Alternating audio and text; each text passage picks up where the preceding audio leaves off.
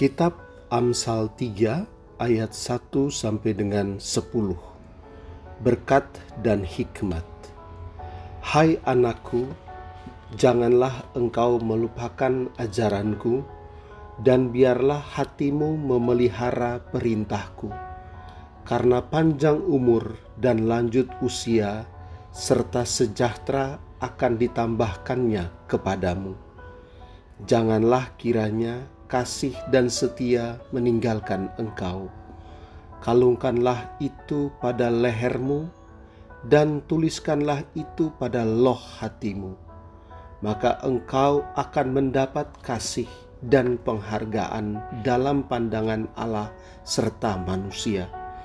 Percayalah kepada Tuhan dengan segenap hatimu, dan janganlah bersandar kepada pengertianmu sendiri Akuilah dia dalam segala lakumu, maka ia akan meluruskan jalanmu. Janganlah engkau menganggap dirimu sendiri bijak. Takutlah akan Tuhan dan jauhilah kejahatan. Itulah yang akan menyembuhkan tubuhmu dan menyegarkan tulang-tulangmu. Muliakanlah Tuhan dengan hartamu dan dengan hasil pertama dari segala penghasilanmu. Maka lumbung-lumbungmu akan diisi penuh sampai melimpah-limpah, dan bejana pemerahanmu akan meluap dengan air buah anggurnya. Amsal 4 ayat 6 sampai dengan 9. Janganlah meninggalkan hikmat itu maka engkau akan dipeliharanya. Kasihilah dia, maka engkau akan dijaganya. Permulaan hikmat ialah perolehlah hikmat, dan dengan segala yang kau peroleh, perolehlah pengertian. Junjunglah dia, maka engkau akan ditinggikannya.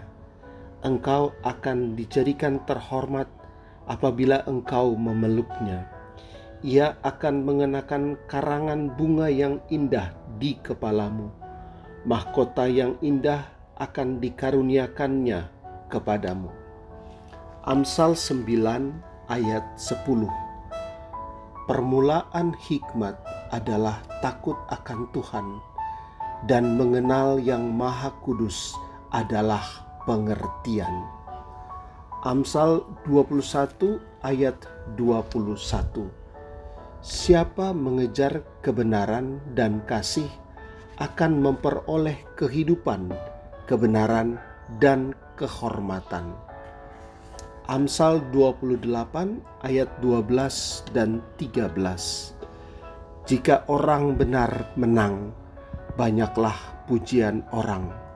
Tetapi jika orang fasik mendapat kekuasaan, orang menyembunyikan diri Siapa menyembunyikan pelanggarannya tidak akan beruntung, tetapi siapa mengakuinya dan meninggalkannya akan disayangi.